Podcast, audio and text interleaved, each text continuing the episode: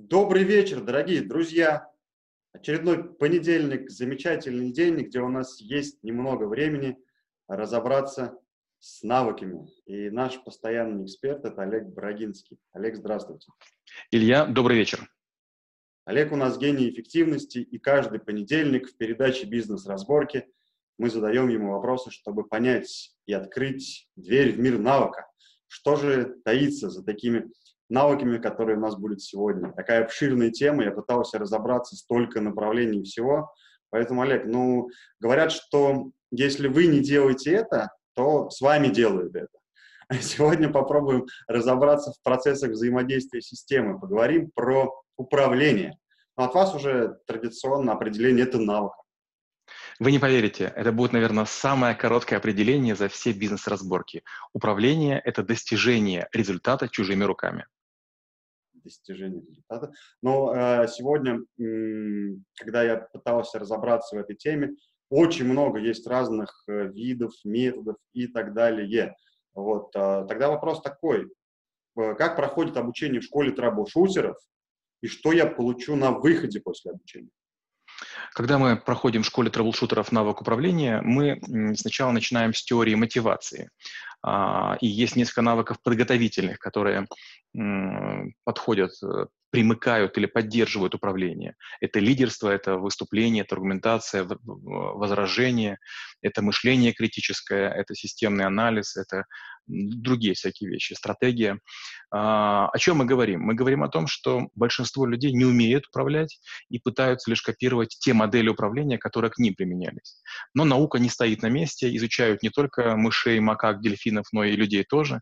Постоянно есть э, какие-то исследования, которые говорят о том, что работает, а что не работает. Есть множество книг, есть множество научных работ, которые мы постоянно перерабатываем. И управление наряду с продажами — это, наверное, один из тех навыков, которые мы постоянно переписываем. О чем мы говорим? Мы говорим о том, что такое авторитет, мы говорим, что такое харизма, мы говорим о том, а, чем отличается влияние от воздействия, манипуляция от беседы, то есть мы показываем большое разнообразие инструментов, и, как правило, группа говорит, нам интересен инструмент 1, 2, 3, 5, там, 10, и мы эти инструменты прорабатываем. Люди пытаются с ними поработать, и вдруг оказывается, что, казалось бы, очевидные вещи, но тяжело реализовать. Знаете, вот как бывает, когда играет стадион, вернее, когда играют в футбол, то весь стадион умеет играть да, на, на своем месте. А вот все футболисты, которые тренируются день и ночь, они якобы не умеют. Также и здесь. Любой человек, который говорит, да я руководил, да я умею, да я сейчас тут всех, пробует и ничего не получается. Поэтому это еще и навык о, про протрезвление от э, иллюзий, от, э, от обыденности. Если вы в компании начальник, вас могут слушаться по инерции, а новые люди, которые тоже начальники, могут и не слушаться. Угу. Знаете, такой вопрос возник. А значит ли то, что не нужно применять, ну, скажем так, целиком, целиком чей-то опыт или модель управления. Нужно просто понимать, какие э, существуют, там, не знаю, ресурсы, процессы, системы для того, чтобы собрать свою. Одна из начальных фраз, которые на навыке говорю, раньше были специальные методички для высшей партийной школы, для номенклатуры, для элиты, и эти люди ознакомились со специальными работами, с выжимками. Тоже были а тренинги, когда их готовили, объясняли, подсказывали, рассказывали. Сейчас же информация очень доступна, и любые методики, которые вы только что прочли, их тоже могли прочесть ваши подчиненные. И если вы будете по книге действовать или использовать чужой опыт, скорее всего, они распознают. Поэтому я говорю, одна из механик управления — это в первую очередь быть собой. Во вторую очередь, слушать людей, которые рядом. И в третью, не копировать ничей, э, ничей подход, чтобы не быть чересчур прозрачным и, знаете, примитивным. Угу.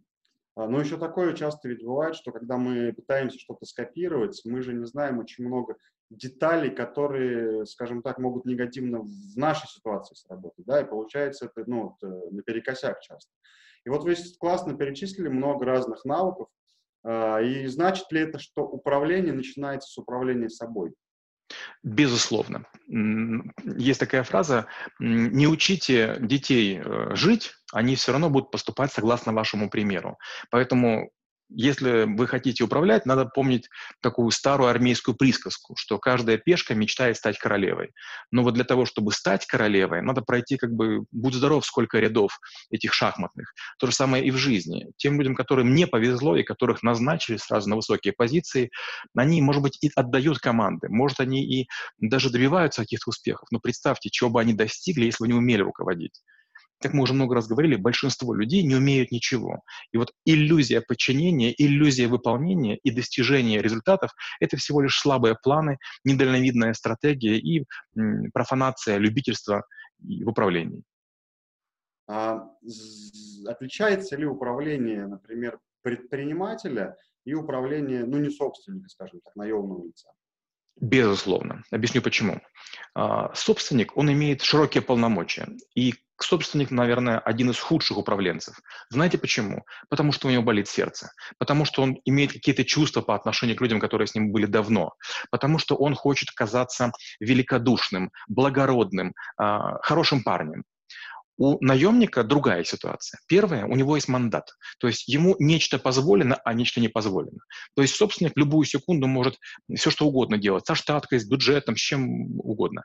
А вот э, топ-менеджер этого не может. У него есть определенные рамки, и он в них крайне зажат. И э, если что, ему приходится эскалировать вопрос до, до собственника. То есть он не самостоятелен. И тут очень важно, чтобы собственник правильно передал управление. То есть если вам дали штурвал и сказали крепко держать, а впереди айсберг, что делать? Сворачивать или команду выполнять? И получается, что вот от негибкости, от негибкости передачи управления и возникает некачественное управление в том числе. Угу. Ну, то есть получается, когда у нас есть некий сотрудник, которого мы ставим управленцем, э, от нас много зависит, э, ну, как, как, каким мы инструкции дадим, да, или вот это э, люфт, когда непредвиденная ситуация происходит. А большинство же ведь как раз и ошибаются в том, что пытаются сами еще все контролировать. А это, по-вашему, это как, ну, как от этого избавиться, может быть, и как это может навредить? Ну, во-первых, вовлечение собственника приводит к тому, что возникает ряд негативных моментов. Первое, собственно, начинает напрямую обращаться к линейным людям, минуя разные уровни иерархии, что систему разрушает. Как следствие, если он обращается напрямую, то к нему обращаются напрямую. Поэтому всех руководителей будут не уважать или в любую секунду будут ссылаться. А мне самое главное сказал такую-то штуку. Это А. Б. Как мы уже говорили, собственник очень эмоционален, поэтому он будет чересчур переживать, чересчур вмешиваться. Знаете, себя стричь, лечить и кормить не очень хорошо, потому что, скорее всего, вы совершите ошибки. И последняя вещь – это то, что собственник никогда не сможет вырасти из своих штанишек. А вот топ-менеджеры, которые пришли или из более крупных компаний, или из компаний международных, трансатлантических, они, как правило, умеют много разных интересных фишек, которые любой самородок знать не будет. Mm-hmm. То есть получается, ну, методов огромное количество, и как вы уже сказали, что, ну, они постоянно появляются, мир меняется. А существуют ли, может быть, какие-то алгоритмы или подходы управления? Безусловно, их большое количество. Это способы, как мы уже говорили, мотивации, это способы премирования, вознаграждения, способы постановки цели, разные программы типа self-incentive, опционы и так далее. Это вопрос того, как кого вознаграждать, за что и что считать успехом. Потому что вот, допустим, недавно совсем была очень интересная такая, такой интересный демарш. Несколько SEO крупных компаний в Америке сказали, а давайте мы будем меряться не только прибылью. Прибыль, конечно, хорошо, но мы чересчур увлекаемся увлеклись раздуванием бумажной стоимости. Ведь чего обычно хочет собственник? Собственник хочет казаться крупнее, повыситься в списке, Forbes или каком-то таком, или большую долю рынка захватить. И иногда это идет в ущерб и экологии, и персоналу, и стране, и народу, и ему самому. Тогда возникает еще один интересный вопрос управление небольшим проектом, ну, там, скажем, малый и средний предприниматель, и управление крупной компанией, в чем принципиальное отличие по-вашему? А, управление маленьким проектом практически не дает полезного опыта. Управление маленьким проектом – это тушение пожаров. Это, знаете, у вас горит, и вы бегаете с маленьким огнетушителем и это тушите. Управление большой компанией, оно имеет важную характеристику инерционность. То есть у вас только началось возгорание, пока вы сбегали с огнетушителем и вернулись, там уже такое кострище горит. Мало того, допустим, вы его погасили, но вокруг вас все уже полыхает, будь здоров. Поэтому вот есть управление маленькой лодочкой, два весла, а есть гигант гигантским лайнером, скажем, на там, 3-5 тысяч человек. Так вот, если вы лодкой резко дернете, вы же управляете, поэтому вы не упадете, вы дернете за весла, они являются вам поручнями.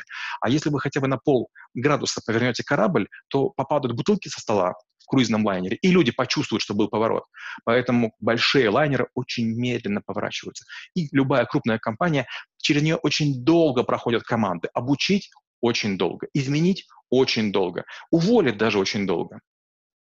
Угу. Классно. Был просто пример один. Человек из, э, скажем так, управления крупной компании с менеджментом пришел к, в молодой проект стартапов предпринимателей и совершенно ну, не понял даже эту систему, потому что там, как вы говорите, армии стоят, и все понятно, а здесь с огнетушителем надо бегать. А, хорошо, тогда такой момент. Вот малый и средний предприниматель решил изучить навык управления. Ну, он везде там уже устал с огнетушителем бегать, появляется какой-то штат у него, понимает, как это все делать. Вот здесь вопрос, с чего лучше начать, э, ну, или, скажем так, первый шаг, второй, третий. Характерно то, что маленькие предприниматели очень влюбчивы. Они покупают на раскладке какую-то книгу позапрошлогоднюю, прочитывают ее, выхватывают две-три вещи и начинают у себя внедрять. А давай-ка я всех на полиграфе проверю. А давай-ка я всем сделаю там плавающую систему KPI. А давай-ка мы сбалансируем что-нибудь. Этого категорически делать нельзя. Люди неподопытные крысы. Во-первых, они начинают посмеиваться над таким шефом. Кукуха поехала. Поэтому все-таки, если вы и пытаетесь чего-то внедрять, это должно быть очень медленно, очень вдумчиво. И мой совет только один. Если вы хотите научиться управлению, лучше почаще советуйтесь с опытными наставниками, людьми, которые руководят гигантскими предприятиями. И возраст не имеет значения. Пожилые люди 60, 70, 80 лет, которые уже не работают, у них еще ясный ум, трезвая память, и они неважно, руководили 20 лет назад или сейчас, у них есть много для вас советов. Почему? Они понимают, к чему приведет, понимают последствия, они понимают, что будет дальше, через там 20-50 шагов, а вы этого знать не можете. И поэтому каждый, кто думает, что он самый умный, обычно заканчивается банкротом, если ему не везет. Мы с вами уже говорили, что большинству компаний просто везет выжить, а, поэтому им кажется, что они молодцы. Это, к сожалению, не так. Представьте, если бы им не везло, а они знали системное управление. Один из подходов, который я тоже рекомендую, это shadowing, слово shadow или тень. Попробуйте с кем-то договориться и походите неделю тихонечко за каким-то шефом на каком-то предприятии. У вас крышу будут рвать от того, какой он мудрый. А все почему? Масштаб имеет значение. Прям вот предугадывая следующий вопрос, который у меня созрел. А, нужно ли молодому предпринимателю перед тем даже, как вот, например, начать какой-то стартап, поработать где-то вот, э, ну вот, посмотреть, как управление происходит. Может быть, не тенью, а там самому руками, если допустит, конечно. Ну, это вот, э, или все-таки лучше э, под наставничеством плавно в своем проекте пытаться что-то внедрить. Смотрите, ну первое, бесплатный сыр бывает только в мышеловке. То есть если вы с кем-то договоритесь на бесплатно, одно из двух. Либо человек слабый, и вас ничему не научит, либо он будет к этому относиться не очень серьезно. Поэтому, да, варианта есть два. Или кому-то платить, но малый бизнес, как, как правило, не хочет платить ни консультантам, ни неопытным наставникам, вообще никому, пытается сделать все на шару. Мы стартап, нас пожалеете. Или второй вариант – это действительно устроиться, ну, желательно нелинейным человеком, потому что если вы будете уж сами все руками делать, и над вами будут только начальники, вы мало чему научитесь. Очень важно, чтобы у вас был хотя бы один подчиненный и хотя бы один начальник. И когда вы будете вот в этой цепочке, в этой э, пирамидке, вы подумаете, блин, не дай бог мне иметь таких подчиненных, не дай бог мне быть таким начальником, вы многое поймете. Очень важно быть э, между молотом и наковальной, чтобы понимать, о чем думает подчиненный и о чем думает начальник, и что чувствуете вы в момент передачи полномочий. Потому что если вы предприниматель, рано или поздно вас окружит стена людей, которые будут напрямую управлять вашими людьми. И вот они станут тем, кем были вы. А вам нужно понимать, каким быть начальником, чтобы вашим линейным людям, которые зарабатывают деньги, жилось терпимо. То есть, получается, лучше перед тем, как врубаться, так скажем, в свой проект, э, попробовать руками. Пусть, э, ну, просто есть сразу мысли, вот время жалко потерять, потому что тут я могу за это время вырасти бешеными темпами. А оказывается, что по факту, наверное, больше потеряешь, да, лучше все-таки попрактиковаться, как вы говорите, между молотом и наковальней. Хорошо, а здесь, э, ну, трудно же, получается, в э, новую компанию устроиться сразу на какую-то там, ну, как вы говорите, вот эту позицию, ну, нелинейного сотрудника. А есть ли какие-то инструменты или рекомендации, как это сделать? Безусловно. Смотрите, вот любой человек, который учится в ВУЗе, он, знаете, как комар, который пьет кровь, он насыщается какой-то жижей, которая ему дает, а потом такой гордо выходит на рынок и говорит, гляньте на мое пузо, я столько всего знаю а на него смотрят, что предприниматели, что топ-менеджеры говорят, слушай, чувак, ты эту жидкость сливай. Это, конечно, здорово, только в реальной жизни не пригодится. Поэтому очень здорово иметь несколько навыков. Хорошо знать Word, Excel, PowerPoint, может быть, макросы. Неплохо вот знать какой-то язык программирования или какие-то э, базы данных. Очень здорово, если вы умеете выступать, хорошо говорить, знать несколько языков. То есть помимо вашего образования, которое вам не пригодится в большинстве случаев, необходимо иметь с десяток навыков, которыми ваши потенциальные шефы обладать не будут. Если вы умеете рисовать, прекрасно. Даже если вы петь умеете, хорошо. А уже если вы китайский знаете, вам цены не будет. То есть получается, если вы из себя ничего не представляете, вам лучше не пытаться становиться на позицию начальника, потому что вас сомнут или снимут, и вы потеряете и уважение к себе, и самооценка здорово рухнет.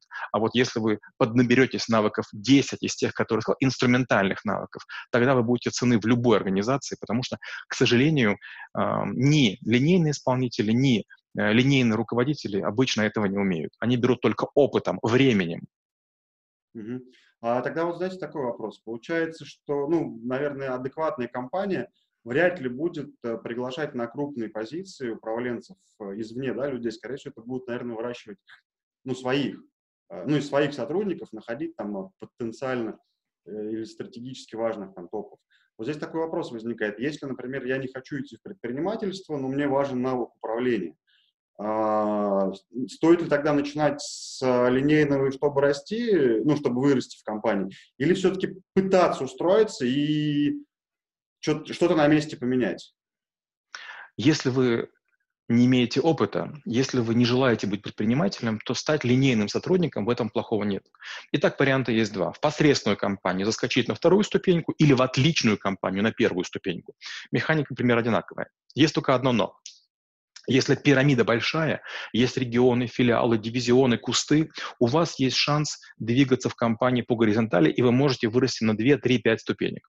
Если же компания у вас посредственная и маленькая, тогда вам придется из компании в компанию скакать. Возможно, с понижением э, должности, возможно, с понижением зарплаты. Но потом, в какой-то момент, вы сможете уже из позиции более высокой скакнуть на, в меньшую компанию, но на большую зарплату, на более высокую должность. То есть зигзаги вам гарантированы, они вам обеспечены.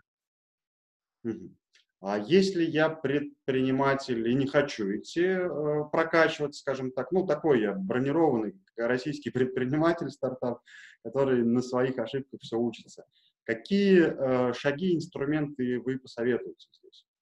Шансов выжить у вас почти нет. Скорее всего, вы превратитесь в решалу. Вам придется везде кого-то подмазывать, от кого-то откупаться.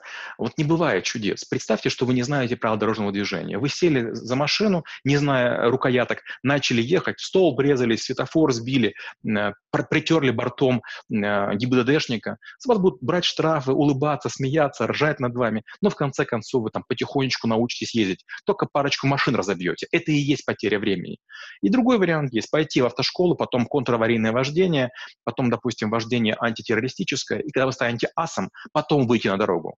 Но вы тогда и машин бить не будете, и штраф платить не будете, и будете ездить аккуратно и себе в удовольствие, и гаишникам на радость. Ну, вот по-вашему, сколько процентов стартапов делают именно так? Никто. Никто. Хорошо, это уже как, э, ближе к реальности. А вот человек такой предприниматель сейчас э, посмотрел передачу и думает, слушайте, да, действительно, я уже поколотил много машин, а хочется машин таких и дорогих, и статусных, а я их колочу и колочу. А что мне делать в этой ситуации, когда я понимаю, что прошел уже какой-то путь определенный, у меня есть определенные ресурсы, там, проект, что-то еще, действия проделаны. А, и я понимаю, что, ну да, трэш сейчас начинается. Вот в, в такой ситуации какие шаги правильные? Ко мне постоянно приходят э, предприниматели, причем разных рангов, к счастью, все больше и больше, и какие-то вопросы задают. И причем, как говорят, ты же вот книг много читаешь, а я читаю в день по одной книге, мол, дай совет. А я говорю, послушайте, то, что я читаю книги, это другие рынки, это теплые страны, это далекие страны, другая производительность, другая ментальность. Давайте не по книгам. Давайте, я не буду вам общую какую-то теорию, она вам не поможет. Вы конкретные ситуации опишите, а я скажу вам, как действовать. И приходится, бывает, тратить 2, 3, 5 встреч по скайпу, пока люди понимают, стоп, конкретные Вопросы имеют конкретные ответы, а абстрактные — абстрактные. Абстрактные ответы вам не помогут по одной простой причине. Вы точно не будете знать, что делать. А когда я говорю, установить там такой-то KPI таким-то образом, дать там такую-то инструкцию, переделать документ таким-то образом.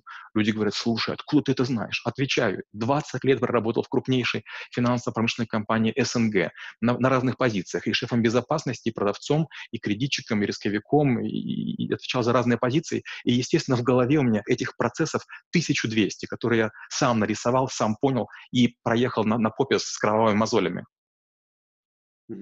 То есть, получается, я должен понять, что я застрял, и найти человека, ну, который, ну, как, как вы говорите, наставником будет, да, который, который мне поможет вот сформировать свою систему управления.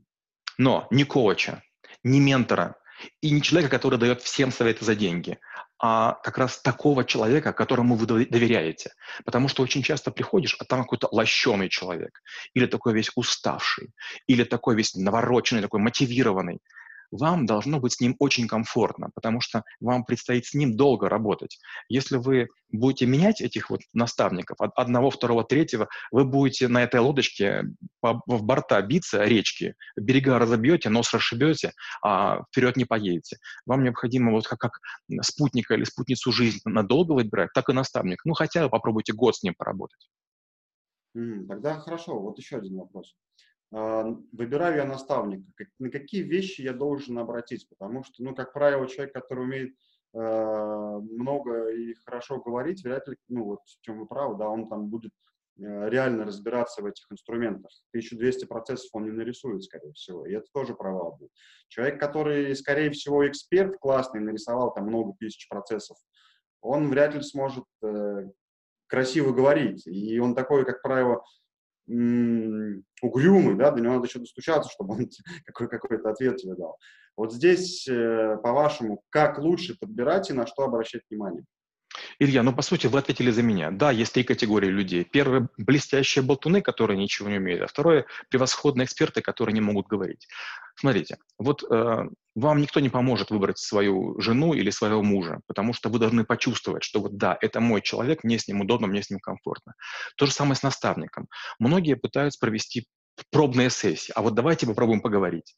А, неплохой вариант, но вот знаете, бывает, вам дают совет, и вы как будто бы богаче стали. То есть вы думаете, вау, как круто. Мало того, что это совет, мало того, что я верю, он как-то меня окрыляет. Вот такой должен быть человек. Он должен давать такие советы, чтобы вы прям чувствовали, что вы стали богаче, что вот это прям классное решение. И прям такая появляется зависть. Хм, почему это не я придумал? Вот мужик молодец. И вот, или там женщина молодец. И вот здорово, если этих советов, этих идей у человека будет там, скажем, на целый год. То есть постоянно он будет приходить и давать новые какие-то вещи. Скажем, у меня был наставник, в свое время я пытался примататься к одному очень там а, высокому бизнесмену, и, к сожалению, он там, меня разочаровал буквально на, на двух встречах. Он все время говорил, Олег, представь, есть две педали, у тебя есть две ноги, вот и думай, на какую нажимать, на одну или на вторую. И когда он сказал это во второй раз, я подумал, опачки, если две встречи и два одинаковых совета, наверное, чувак может быть и крутой, но вряд ли он мне такой нужен. Угу. А может ли быть еще вариант, когда мы а, нанимаем управленца? То есть я стартап, ну не стартап, там предприниматель, малый бизнес, малый микробизнес. Я понимаю, что застрял, у меня есть, получается, либо сейчас на какое-то время это оставить, пойти прокачать себе управленца, либо найти наставника, что я понимаю, тоже, наверное, нелегко, нормальный человек, но он вряд ли сразу на контакт пойдет. И вариант нанять кого-то со стороны. Вы понимаете, что это будет, например, дорого, да, и вот здесь э, вариант нанять управленца, какие есть плюсы и минусы? Если я, я готов платить ему денег, ну, достаточное количество. Я бы сказал так, что это плохая идея, потому что если вы кого-то наймете, вам гарантированно нужно от бизнеса уйти, а мало кто это может из настоящих предпринимателей. Если вы в другую страну уезжаете, если вы, допустим, собираетесь там пожить на полгодика в Таиланде, в Индии или в Испании, это возможно. Но если вы будете рядышком, вы постоянно будете ему мешать. Поэтому я говорю, лучше нанимайте не топ-менеджера, это миф, это иллюзия, в маленьких бизнесах это невозможно. Лучше наймите консильери, советника, человек, который будет в любую секунду брать трубку. Вы, допустим, оплачиваете ему два часа в день. Ну, когда нужно, звоните, рассказывайте ситуацию. Через 5-10 звонков он уже будет знать обо всем, что в вашей фирме. Пускай он бывает два раза в месяц в вашей фирме, и пускай дает советы. Он будет сдерживать вас от глупых, от эмоциональных и невызревших решений. Но руководите пока сами. Пока масштаб э, не очень большой, вы не сможете вот с этого трона слезть. Вам все время будет хотеться подвинуть его, он будет мешать. Интересно. Хорошо, тогда знаете, получается, есть вариант прокачаться, есть вариант э, э, управленца нанять, но тоже все это немножко неправильно получается. Для предпринимателя, который уже прошел определенный путь и застрял, есть вариант вот, ну, такого советника, который будет помогать. Да. Какие здесь, э, прям как-то все печально, прям жизнь менять приходится. Какие здесь есть, не знаю, инструменты для самостоятельного развития и стандартные ошибки мои? Ну, первое. Даже если у вас будет или советник, или топ-менеджер, или наставник, надо понимать несколько вещей. Первое. За свои решения они не отвечают, потому что вы им платите не за результат, а за уделенное время. Поэтому все риски по-прежнему остаются на вас. И самое главное – это не слушаться беспрекословно, какой бы ни был умный человек и опытный, а докапываться до причины. А вот почему ты так считаешь? А как ты к этому пришел? Сократ говорил, и я тоже так пытаюсь сделать, я пытаюсь думать при тех людях, которые не платят деньги. Я говорю, послушайте, я не собираюсь вас учить вечно. Я очень хочу, чтобы вы как можно быстрее стали крутые и спрыгнули с моей иглы. Мне неинтересно вам заниматься всегда. Поэтому я рассуждаю прямо при вас. И рисую схемы, показываю, объясняю, спорю с человеком и говорю, самое главное, пытайся постоянно сделать так, как будто бы я живу в твоей голове. У тебя возникает вопрос, задай его мне, хотя меня рядышком нет. И подумай, ты же уже привык ко мне, представь, как я отвечу. И через время многие говорят, Олег, знаешь, спасибо, все, ты уже в голове поселился, мы понимаем, как ты мыслишь. Я говорю, все, а теперь отодвигайте меня, забывайте про меня. Как будто бы э, вы говорите сами с собой, то есть подмените меня собой, иначе будут шаблонированные у всех варианты. А представьте, если встречаются два предпринимателя, которых я обучил, они же не смогут э, выиграть друг у друга, они будут как шахматную партию зеркально играть. Теперь представляйте другого персонажа, Угу. То есть, получается, отключиться от этого аппарата искусственного дыхания. Да. Самому. Классно. Хорошо. А тогда, вы знаете, какой вопрос у меня сейчас возник? Как э, правильно новичку, управленцу, м, диагностировать систему и понять, что вот, э, где сбой, какой сбой? Ну, то есть, что вот она неэффективна, скажем. А, вообще есть э, такое, такое выражение у ученых. Запрещены два слова. Система и универсальность. Никогда в людском коллективе или в том, что построили люди, не будет ни системы, ни универсальности. Поэтому всегда есть ущербность. Но прежде чем ремонтировать тончайший часовой механизм, надо хотя бы понять, за что отвечают разные шестеренки. Десятки раз я и мои коллеги, мы рушили превосходно созданные команды лишь потому, что была свежая идея. Поэтому первое — это как можно дольше держите период диагностирования. Наблюдайте, понимайте, чувствуйте. У вас уже созрели идеи. Послушайте, засуньте их себе в задний карманчик. Как можно дольше не принимайте участие в, в том, что работает. Есть такой анекдот. Приходит сын к программисту и говорит, папа, солнце встает, утром, вечером садится. А отец, не отрываясь от клавиатуры, говорит, точно, работает, ничего не трогай. Да, классно. А смотрите, есть еще такой момент у предпринимателя. Да? Ну, я, например, не то, что часто, но использую это в своих проектах, когда как вы говорите, системы нет, есть ущербность некая, но что-то иногда работает, да. И вот э, ты постоянно думаешь, ну, типа, какой-то инжиниринг, может быть, выстраиваешь, какие механизмы, как они должны взаимодействовать, какие сотрудники. И ты понимаешь, что при таком раскладе, ну, рост он у тебя не будет, как бы, никакого. Э, нужно что-то менять. Думаешь, как это перебирать? Ну, вот некие эти пазлы там постоянно пересобираешь, ты понимаешь, что вот при таком раскладе будет все лучше, нужно половину разрушить и я, ну, как бы, мне, мне не страшно порушить, чтобы посмотреть, как этот механизм работает. Это, наверное, вот из, из образа, когда машины человек колотит, да, вот такая штука, когда руками проверяется. Но вопрос возникает такой, я думаю, что, может быть, не каждый пойдет наставника искать там или управленца нанимать, тем более. Э, вопрос, нужно ли вот такие вещи э, перебирать, вот в эти пазлы играть постоянно? Когда меня спрашивают похожий вопрос, я все время говорю, представьте, что мы находимся на берегу реки. В ней вода бурая, чистая, но бурая, потому что глина. И прям такой красивый высокий обрыв. Солнце светит, птички поют, красота, девочки красивые рядом. Хочется покрасоваться. Вариант первый – разбежаться, бултыхнуться, а там оказывается коряга и вас как бы наденет на сучья, и вы сдохнете тут же. И второй вариант – аккуратненько спуститься, проверить, что там все хорошо, а может даже с масочкой понырять, а потом уже ласточкой взлететь и красивенько нырнуть. Вот очень просто. Знаете, не бывает ничего, быстро только кошки рожаются. Если вы будете рисковать, вы будете ошибаться. А стоит ли свою единственную жизнь тратить на, на ошибки? Ответ э, опытного трэбл-шутера. А, Все, у нас уже время, к сожалению, заканчивается с вами. Только начинаешь разогреваться, и все, время кончается. А тогда вот уже под, под занавес, Олег, ну, от вас, я не знаю, вот лайфхаки. Лайфхаки по управлению. Ну, первый мы уже сказали. Никогда ни в чем не торопитесь. Второй лайфхак. Чем больше вы работаете сами, тем меньше вы управляете. Хорошее управление – это когда вы буквально маленькой ниточкой руководите всей компанией. Третье. Контролируйте все, что для вас важно, потому что люди уважают только то, что вы проверяете. И, наверное, последнее – это не пытайтесь думать за людей, думайте вместе с ними, и некоторые из их идей давайте им же и э, внедрять. Это уже, наверное, из истории лидер и босс, да, когда ты помогаешь людям идеи реализовывать. Классно. А, спасибо огромное, Олег, за эфир. Очередной замечательный эфир, который помогает скрипеть шестеренкам и оценивать даже большой пройденный путь и взглянуть на него по-другому. Конечно же, куда мы без рекламы? Школа Олега Брагинского, где все эти навыки разбираются, даются вам инструменты, и потом вы их можете применять эффективно. А, я был на занятии по скорочтению, поверьте, это реальные инструменты, которые моментально мозг начинает цеплять и применять в жизнь. Поэтому приходите, конечно же, в школу и станьте эффективнее с Олегом Брагинским. А, есть торгово-промышленная палата, мой любимый комитет по поддержке малого и среднего предпринимательства. Вливайтесь, будьте в тренде, пытайтесь влиять на ситуацию МСП в стране. Ну и мастерская «Видите можно», где мы обучаем интернет-торговлю, чтобы она стала легкой и полезной, ну, как йогурт.